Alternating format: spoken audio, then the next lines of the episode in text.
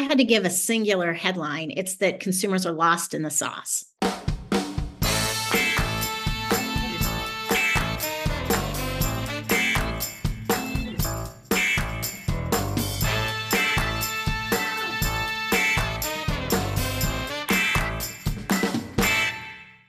Okay, welcome back to the Marketing Playbook presented by Details Interactive, Amperity, and Elumynt.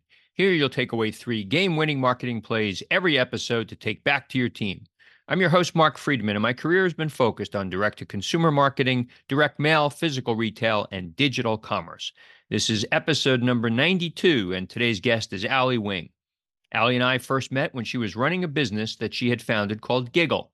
She's one of 10 children, a diverse family that helped forge her future direction. She spent time with Nike helping on the acquisition of Cole Haan.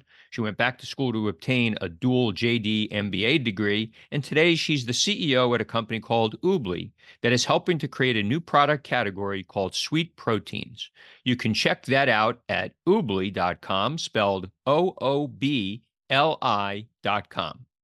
Before we get started, a quick thank you, as always, to Max Branstetter of the Wild Business Growth Podcast for producing this episode. You can reach him at max at maxpodcasting.com to help bring your podcast to life. Let's open the playbook. Ready, break. Well, hello, everyone. Thank you for joining the Marketing Playbook Podcast. Today, I'm joined by Ali Wing, a seasoned executive, board member, advisor, and company leader Ali recently served as the CCO of Bright Health before joining Oobli as CEO. Ali's career has spanned consumer goods, retail, and technology as a brand leader at companies including Giggle and Nike. Ali also serves as an independent director for Casey's General Stores and Worldwide Orphans. She's a customer centric executive with a track record of entrepreneurship, brand strategy, and growth leadership. And in Ali's words, I've spent my career at the intersection of technology and healthy living, working on ways to solve big consumer problems. So when the team approached me about commercializing Oobli, I jumped at the opportunity. Why? Because sweet proteins, and we're going to hear a lot about sweet proteins today, may be the most disruptive solution for rehabilitating our modern food system that I've ever seen. Delicious, great for the planet, affordable, plus a sweets and health game changer. Who knew protein could do more than build muscle? Sweet Tooth, meat, sweet proteins. Ali, welcome to the show. Thank you, Mark. It's so nice to be here. And it's great to see you. And uh, I know, you know, like many, you're very busy. So really appreciate you carving out some time to spend it with me. Awesome. I'm happy to do it. It's great to reconnect. It is. It is. And, uh, you know, it's an interesting to have you uh, on the show today talking about sweet proteins, something I knew nothing about until I read up on what you've been doing. I did have the CEO of nuts.com on the show very recently. And, uh, you know, she was talking about all the, the, the good products that they do uh, there. So, and I have a sweet tooth. So uh, this is going to be fun. So, as my listeners know, we start off the show all the time uh, trying to get that first story from the guest, where you grew up, uh, and was there something in your upbringing that suggested that you might have the kind of a career, uh, and yours has been very varied, I might add, uh, the kind of career that you've had? I am a small town kid from Bozeman, Montana, and I'm one of 10 kids. Um, but the really interesting facts about that are that the generation ahead of me were all farmers in Northern California. And my dad is the only one in that generation that got a college degree. And he and my mom, he had this love of the parklands, but got a college degree and they wanted to help kids. So I'm one of 10 kids, but six are adopted. We come from five different ethnic backgrounds. So I grew up kind of almost the case study of consumerism but with a dad and kind of the one role model that was professional, never willing to compromise what he was going to do with his career with what his passion or missions were in the world. And I think when you kind of, when I step back and look at where I've spent my time, it's funny, Mark, because you and I met at the only one time I've ever stepped away from the intersection of healthy and technology. And when I was working with Ascena and doing retail, just straight up retail, which I'd never done. I think now when I look back, I think a lot about, I don't think I realized it at all then that my dad left a big imprint on me about um, not compromising why I wake up each day, in addition to sort of how I'm going to feed my family and making sure I bring those worlds together. And that largely characterizes my career, I think. great background 10 kids different diverse backgrounds uh, very interesting so you you go to college uh, you come out of undergrad and nike really early on was that the first role out of college nike to be honest with you, it was really in college. So I was kind of the small town kid from Montana. So the definition of going to college was who's going to pay me to go to college. So I ended up, you either went to Montana State or you got a scholarship. And I was a debater. And I got a scholarship that sent me my first year and a half overseas, um, basically studying the Cold War because I had been a debater. And but it put me into Lewis and Clark, a little small liberal arts college in Portland, Oregon, with a full ride to be a debater for them midway through college. I was enough of a hungry student, starving student, right? Um, I didn't have a lot of extra money. So I waitressed at night through college. And very early in my career, the head of my international economics department was a guy named Joe Ha, who was one of the senior executives at Nike. I started waiting tables on him. He was also the head of my department. He put the two together and said, She's one of my best students. She's hardworking. I could pay her better and she could do more for me at Nike. So I started working on um, Korean manufacturing projects for him my first year at Lewis and Clark. And then he sent me overseas during the summer and paid me well, which I appreciated. And he came out. And at that time, I still thought I was going to go solve the Cold War. I had already applied to Johns Hopkins. I was going to get a master's in international relations. And to this day, I still go back and give him a ton of credit because he sat me down right at the end of my senior year and he said, Boy, if I've ever met a business person, I'm looking at it. Uh, you like to build, you're good at it. Nike loves you. I think you should defer and work for a while and just chew on it a little bit before you build your career. And they said to me, What do you want to come do? And I said, Well, you're known for brand. And the rest is history. I fell in love with building brands. Wow, that's so interesting. That's not a story that I've heard on this show uh, before. Um, and during that time at Nike, you also were involved in some of the M and A work. You were involved in the Cole Haan uh, acquisition. I was. You know, Nike, when I was there, if you think about it, uh, late 80s, early 90s, was very, it was like a startup with a lot of cash. And don't get me wrong, we weren't little, but like I was there before we moved into the world headquarters. I was in the first building that moved into the world headquarters. In fact, little known fun fact is I was the first ever employee of the month in the new campus. We were big in that we were multi millions, but we weren't what Nike is today. We were growing at triple digit rates. So it's funny now that I'm much older and can do the compare. The kind of growth rates we were experiencing were closer to a startup.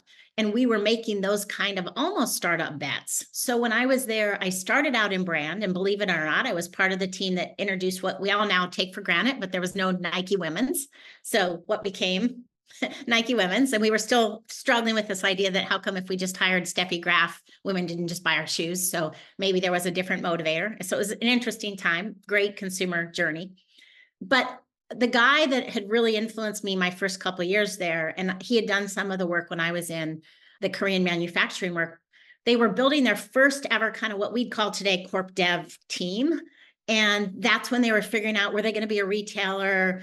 Um, how are they were going to think about Europe? How are they going to be a global brand versus an international company with U.S. offices or brand, U.S. brand with international offices?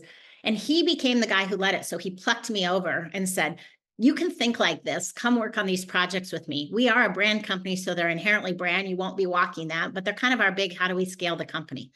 So from M and A to how we set ourselves up globally because it was kind of EEC 92 years and we were thinking about maybe you can't have just 10 independent offices that are sales offices you need a regional brand presence. And when I was at Nike, it was the first time we became a billion dollar soccer player. So that was a big deal. I was in Europe for them for a while, for about a year and a half. Those were kind of the meaty projects the last one I did for them where before I really left, which I consider a core brand thing, but it was when we were evaluating brand what we all call as Nike retail today, but it was really Nike Towns and it was a marketing concept. It was a brand concept. And we were exploring what that meant to be in channels. Again, now that almost sounds like what we take for granted, but I was, I think, in one of the very first Footlocker meetings where we said, "Don't worry, it's not going to be retail.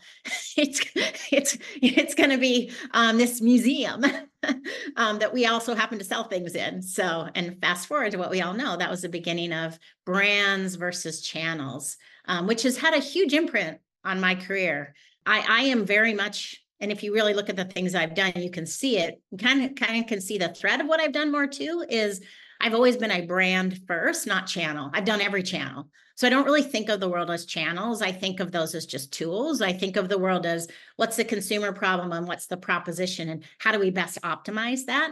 Um, and that's kind of where I've always found my sweet spot.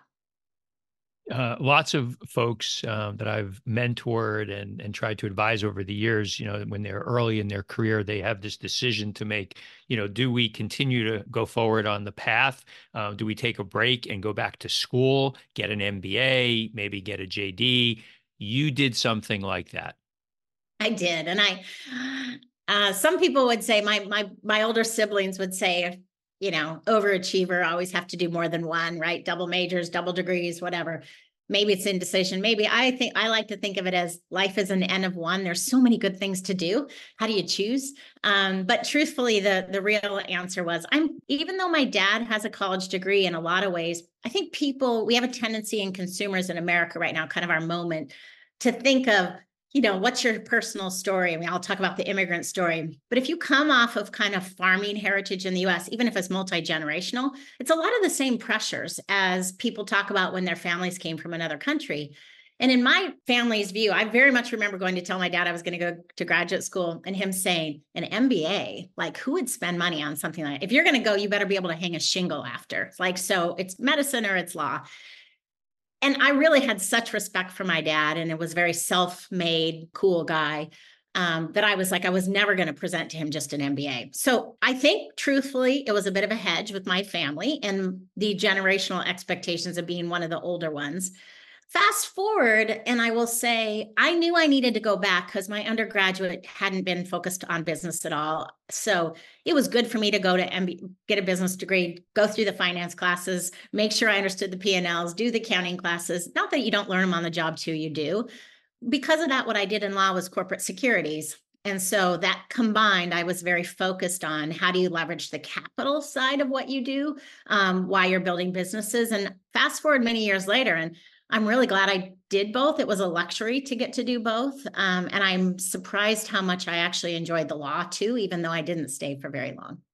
Right. So you practiced uh, as an attorney for a few years and then, you know, ultimately moved into a more retail consumer branding focused career.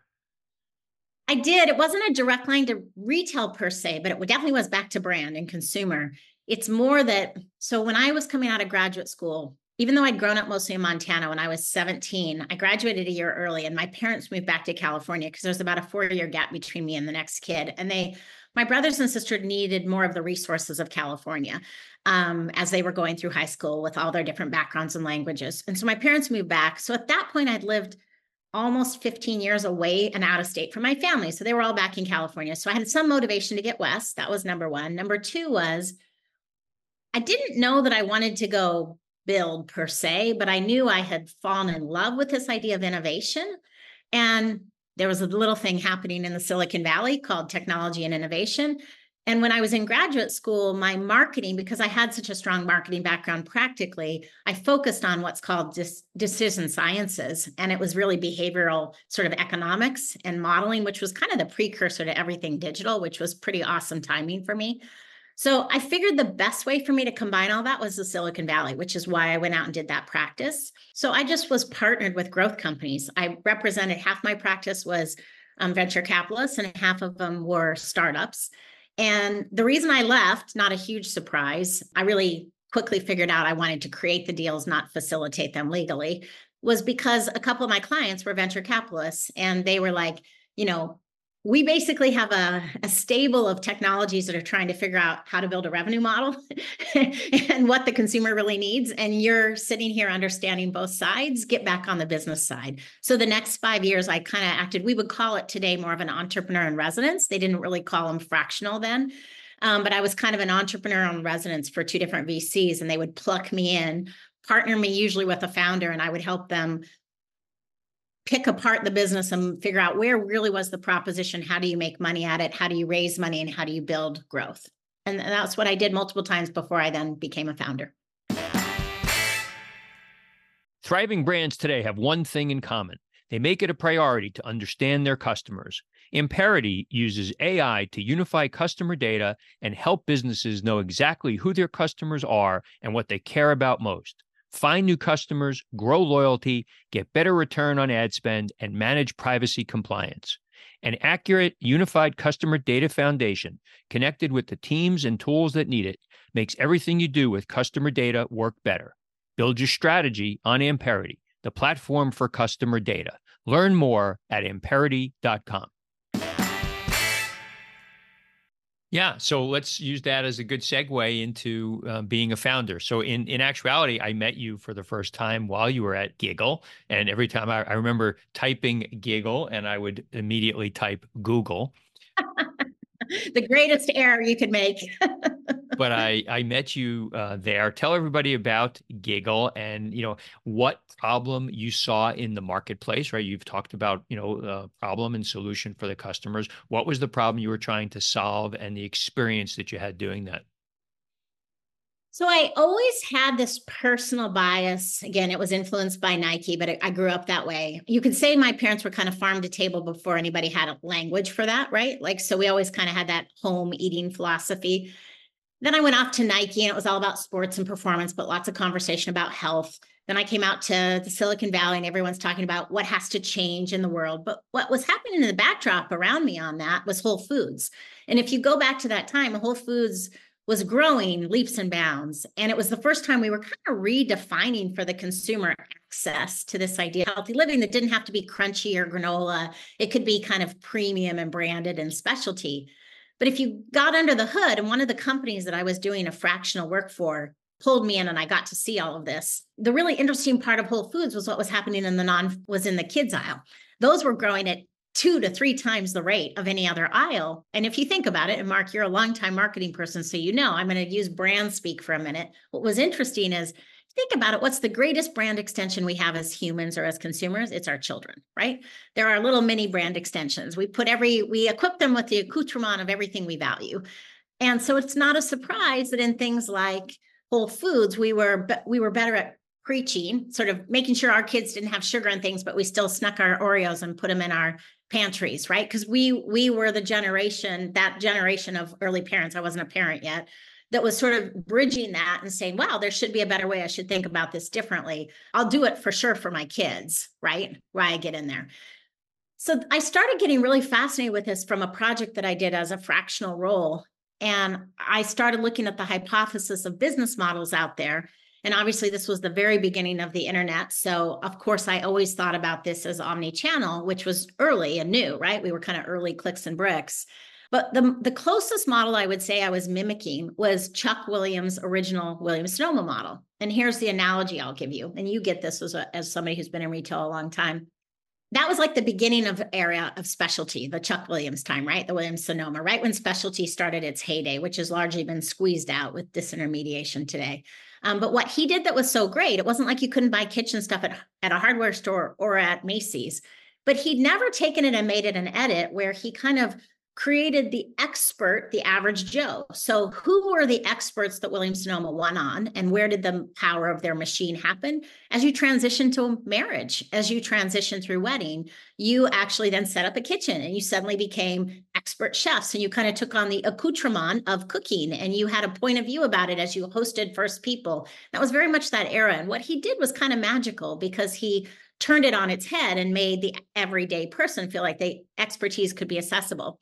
And my hypothesis was you have this kind of same inefficiency going on with parenting where everybody goes through the cycle and everybody's a novice going through it and everybody's seeking expertise. But really, your only choices of shopping were very mass, where it's overwhelming set of choices, right? Or super luxury gifting, not really the practicality. And so, very similar model was how do you take a better specialty educated edit to that? And then what would you do to bring that into a modern distribution which is why we started digital and then added stores. Um, and that was how it started. That was the beginning. And that was very similar to my very first piece of paper pitch right? What i remember um, of seeing that brand online and even at your offices it just looked like fun. And it looked like the people that were there were having fun it was. I mean, I'd like to think that we named be bad if we weren't when we named ourselves Giggle. But I used to always say people from the outside in would say, "Oh, it's a baby business." And I would say, "No, we're we're not. We're actually a new parent business."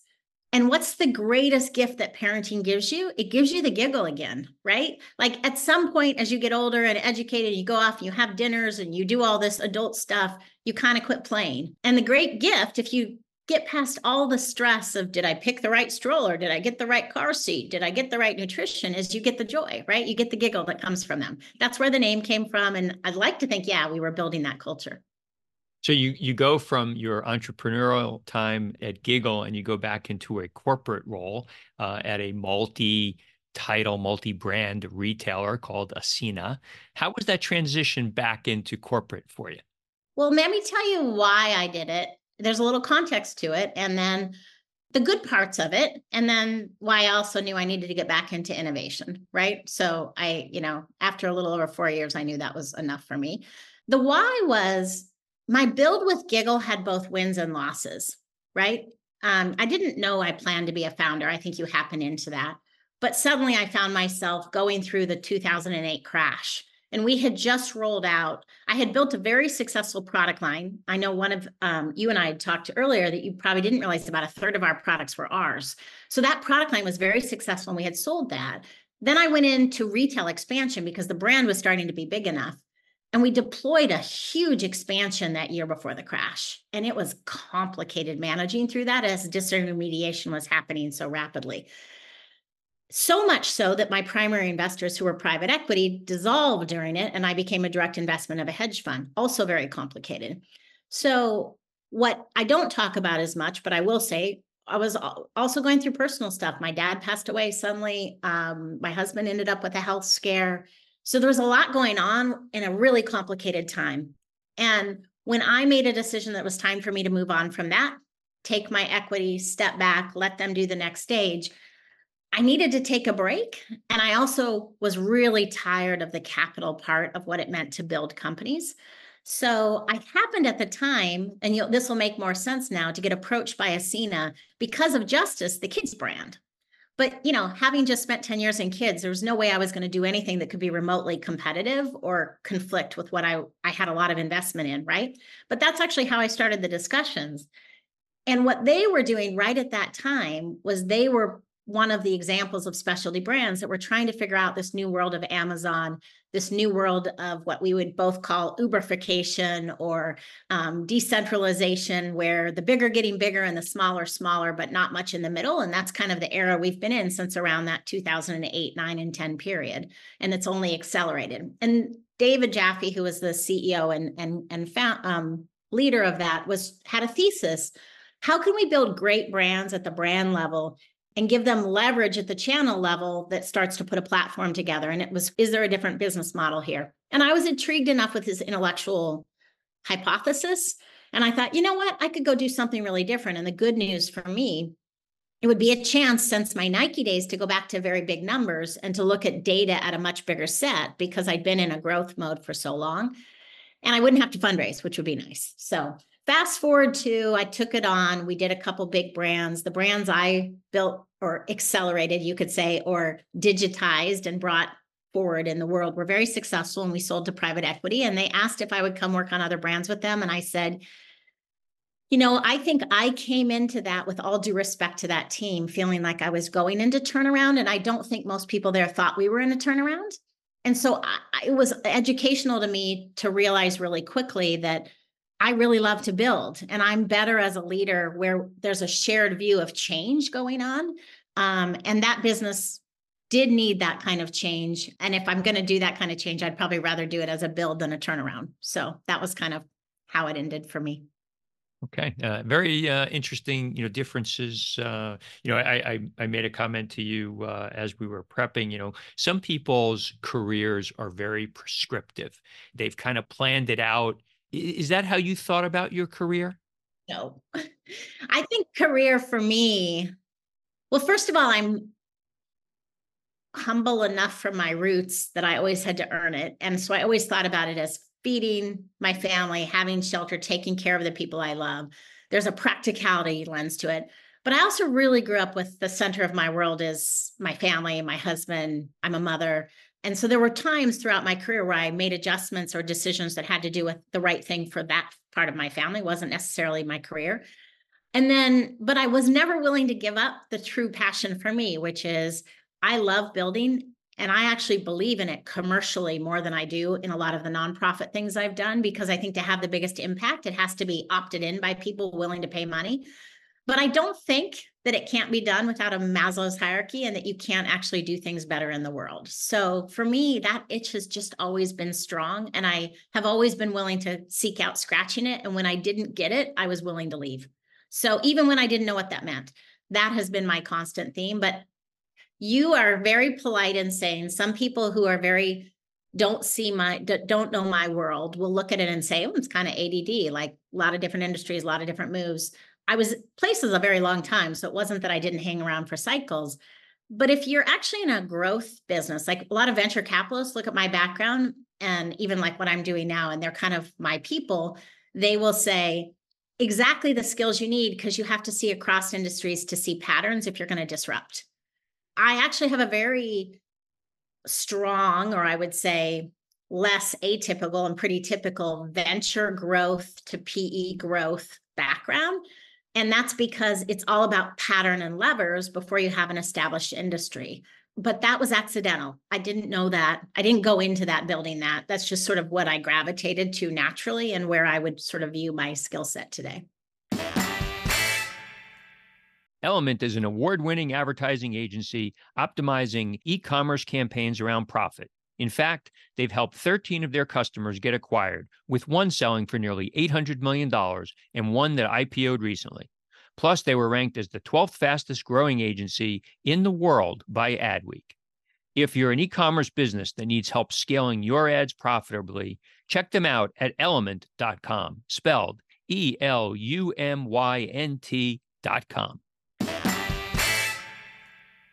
part of the reason I love doing uh, this podcast, and I'm approaching uh, a uh, hundred shows coming up uh, in the next few months uh, since I started this, is that I get to learn about things that I have no idea what they were, and sweet proteins is right on that list. So tell us about Oobli. Tell us about how you got there and what sweet proteins are, and how, as a consumer, listeners would know about sweet proteins it's pretty it's more typical than not that nobody's ever heard of sweet proteins because what i'm doing right now is tip of the spear of innovation right? So here i'll give a little history lesson on what's happening around biotech because technically i'm not just in technology now it's the first time i've ever been in biotech right? But the reality is in the last 10 years a lot of the technology tools that we were developing the 30 years before that are now being applied to the natural world in ways to get after tackling some of our big problems, climate, health being the chief ones on top of it, right? But also food scarcity and how we're going to make food supply available in a world where the population is growing and the resources won't necessarily grow at the same rate, right? So those are kind of big themes that are happening across biotech. I personally had made the decision to get back into healthy living and technology. So there's this one category within it that's particularly interesting to me called food is medicine, where there are a bunch of innovations happening as a result of, if you might have heard in the news, CRISPR, the CRISPR technology and biotechnology that kind of changed our ability to understand the DNA of a lot of plant um, life. And what is happening now with AI is, is the ability to get at those databases and do comparisons in the natural world in ways we've never been able to do, right? So it's, it's moving at very, very quick speed. Well, in the middle of all of this, what we're tackling is focused on obesity and diabetes. And my my footnote back is when I left Ascena and decided I needed to stay in Minneapolis, my son was still in high school. I wanted to get back into venture. Everything there is about health care tech. So I for a couple years I sat as the chief consumer officer on top of healthcare tech, which means I sat on top of all the data of American consumers. And really stressful to me was to see that the average person over 65 in this country is on six or seven medications now. And a lot of that seems like a path to nowhere there's no one silver bullet. It's not as simple as saying everything's wrong in food or everything's wrong in healthcare or everything's wrong because we all sit on the couch too much and look at digital things. It's complicated. There's a complicated set of factors here. But one of the things we do know is when we look at a couple of the macro indicators, obesity and diabetes are just out of whack in the world, and we're having metabolic failures at rates.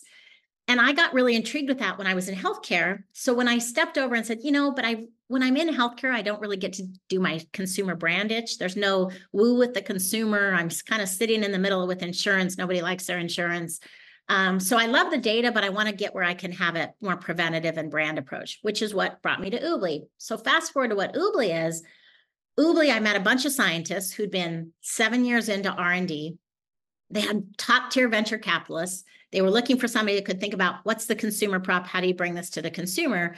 But what were they so excited about? Well, there's these plants that have grown up along the equator that have solved this really interesting problem for us where they only work on apes, gorillas, and humans, but they're a protein that acts as a trickster, trickster sugar, meaning when we eat something with sugar, metabolically, every sugar we have out in the market, except for sweet proteins today, is what's called a small molecule.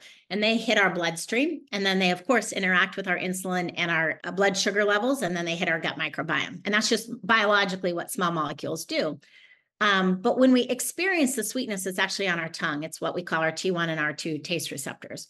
These plants who needed to figure out a way to have a mobile species spread their seed, but couldn't afford the calories or along the equator, of evolving to actually carry more carbohydrates. It's an expensive caloric load for them as a plant. They figured out one little protein could bind momentarily on that part of your taste bud and tell your brain, hey, I just got sweets. But then, like any protein, when you swallow it, it moves through your body as a protein, which doesn't affect your blood sugar, your insulin levels, or hit your gut microbiome. Now, think about that brand, marketing, whatever. Step back and say, wow, that's a kind of big solve, right? A lot of people have been trying to figure out how do we have how do we satisfy our biologically normal sweet tooth? Like we're all designed to love sweets. That's how we survived, right? With this overabundance that's now available in our, our diet, which by the way is also we produce too much. So it's becoming a big climate problem too. How, how do we solve that? Well, what if proteins could be a pathway that is a game changer for the health? That's what we're doing with sweet proteins. Um, when I got there, we didn't have any with regulatory approval. As of about a week ago, we have four that have passed all safety and toxicology standards. We launched our first products about six months ago. It's the first time the world's ever eaten sweet protein powered um, treats. And um, we're in the middle of building that, where a lot of what we're trying to do is build the education and I would say the zeitgeist around why proteins could be something you could trust and they could give you your sweet tooth in a way that's a game changer for your body. So I'm thinking, you know, you're talking about proteins. This is very novice of me. I'm thinking I can eat a piece of chicken and make it taste like chocolate, and give give me that uh, that thought. Well, you know, it's interesting. Um, my dad passed away at a young age uh, because of diabetes. Uh, that's uh, something that I I watch myself. Um, thank God I don't have it, but you know something that I protect myself against. Really interesting. You you mentioned to use the terminology tip of the spear, and then you know you really are you know starting an entire category something that people didn't understand. How do you go about doing that spreading the word? Well you have a lot of experience in this you know. This actually harkens back so much to my nike lessons because in many ways they created the category of thinking we need different shoes for different sports right? Before that they were all just called sneakers anything with rubber on the bottom and they created the category that we now think of as sports equipment sports shoes a lot of what I was doing at Giggle was that. Cool here is in some ways figuring out sugar alternatives is not new. It's old old industry, right? We've been trying to figure out alternatives to sugar for 30 years. We just don't really like the taste of them. What we've never done though is had a protein sweetener. We think of protein as loading and building muscle, but protein can do more, right? So the category opportunities to say, this notion of sweet protein, even those words together, most people have to pause on. I usually have to say it two or three times. Like sweet, like a protein is a protein, like a sugar that acts like a protein, a, a, you know, a protein that acts like a sugar. Like it's a novel combination to put together. And in that, there is this really great opportunity to define the category of a pathway to giving us sweetness that is a very different mechanism of action for our body and therefore the game changer on the health proposition. I also think it's incumbent upon us to, and I'll talk a little bit about how then I'm going about it, because when you look at the consumer data around sweeteners, if I had to give a singular headline, it's that consumers are lost in the sauce, right? They, they can't follow the bouncing ball of NFPs, of what's the back of their ingredients, of which one's good for them. They were told this was good 10 years ago. Now this one isn't. Um, so there's a lot of sense of bait and switch, too good to be true, um, distrust that's going on. So when I look at that and say, that's what I have to solve, I come back and say, all right, so I have to get out with at the end of the day, it's food.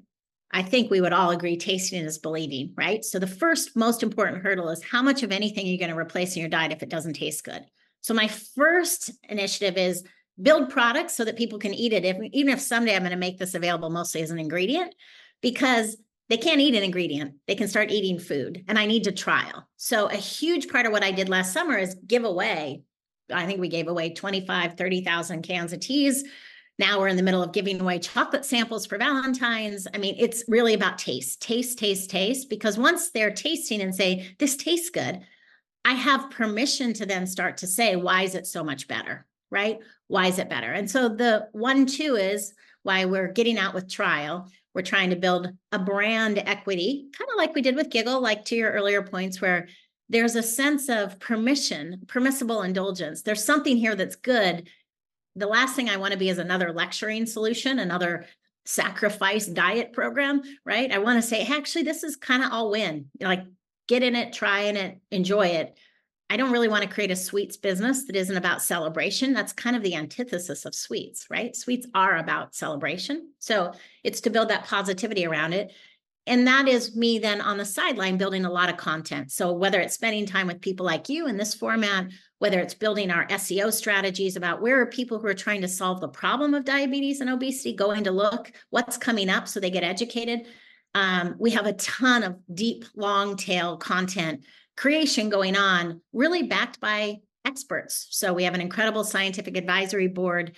Um, we have incredible technologists, and they're out doing education. That's what we do a lot of right now.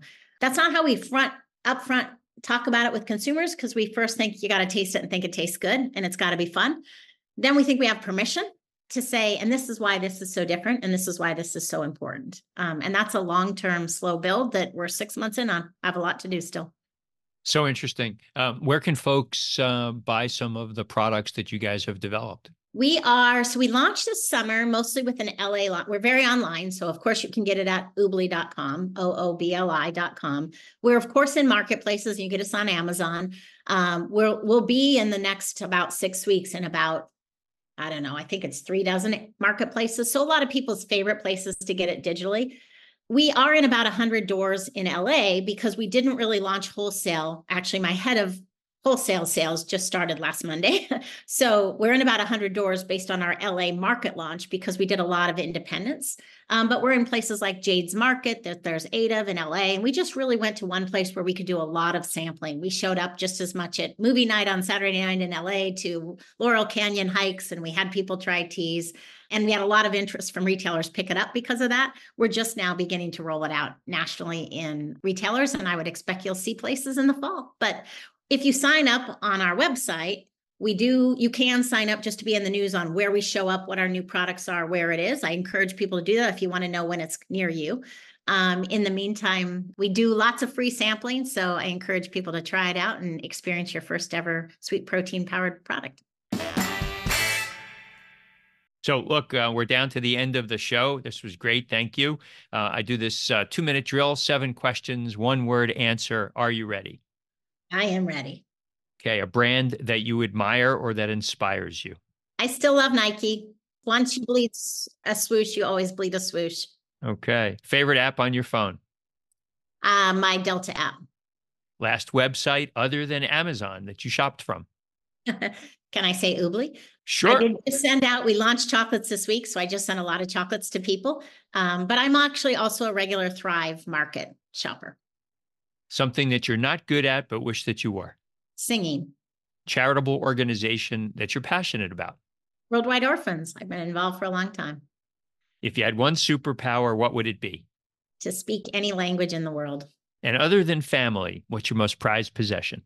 I would have said until recent years, my horse, but he kind of counts as family, and I don't have him anymore. So it's probably my wedding band. It means a lot to me, and it was That's passed nice. down. Very nice. And where can people reach out to you on social media or other places to connect with you? I'm Ali Wing. My name is super easy to spell A L I W I N G, and I'm on LinkedIn. I'm on X. I'm on Instagram. It's all under Ali Wing.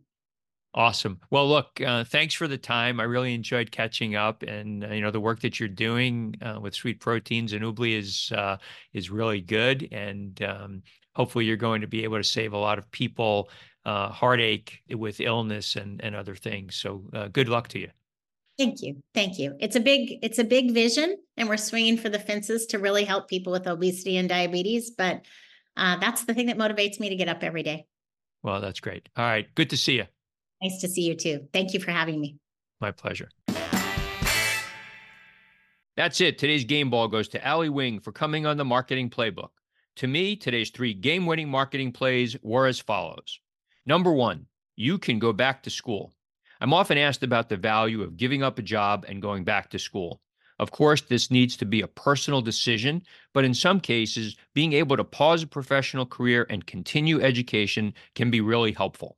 In Ali's case, not only did she leave a job, she took on two degrees at once, and in her case, she believes that it helped her career tremendously. Number two, think brand first, not channel. A great call out from Allie. She speaks about how, in her roles, she's thought about the brand first, its role in the market you're serving, how best to optimize the message for the customer, and how to grow its awareness. She thinks of the channels simply as tools to help extend the brand into the market in which you're trying to sell. And number three, you can be an entrepreneur and then go back to corporate. This also fits with the message of don't be afraid to fail. There were many aspects of how Ali came to start Giggle and to ultimately move back into a corporate role. She loved her time at Giggle, but when the time was right, she took on a new role with larger numbers, as she said, in a more corporate environment. It helped her round out her experience and get her ready for her time at Oobli, where she's helping to establish an entirely new product category. Thank you, Playbook marketers, for listening to another episode. If you want to check out more pages of the Marketing Playbook, make sure to subscribe on your favorite podcast spot and leave us a five star review on Apple Podcasts. Until next time, the devil is in the details.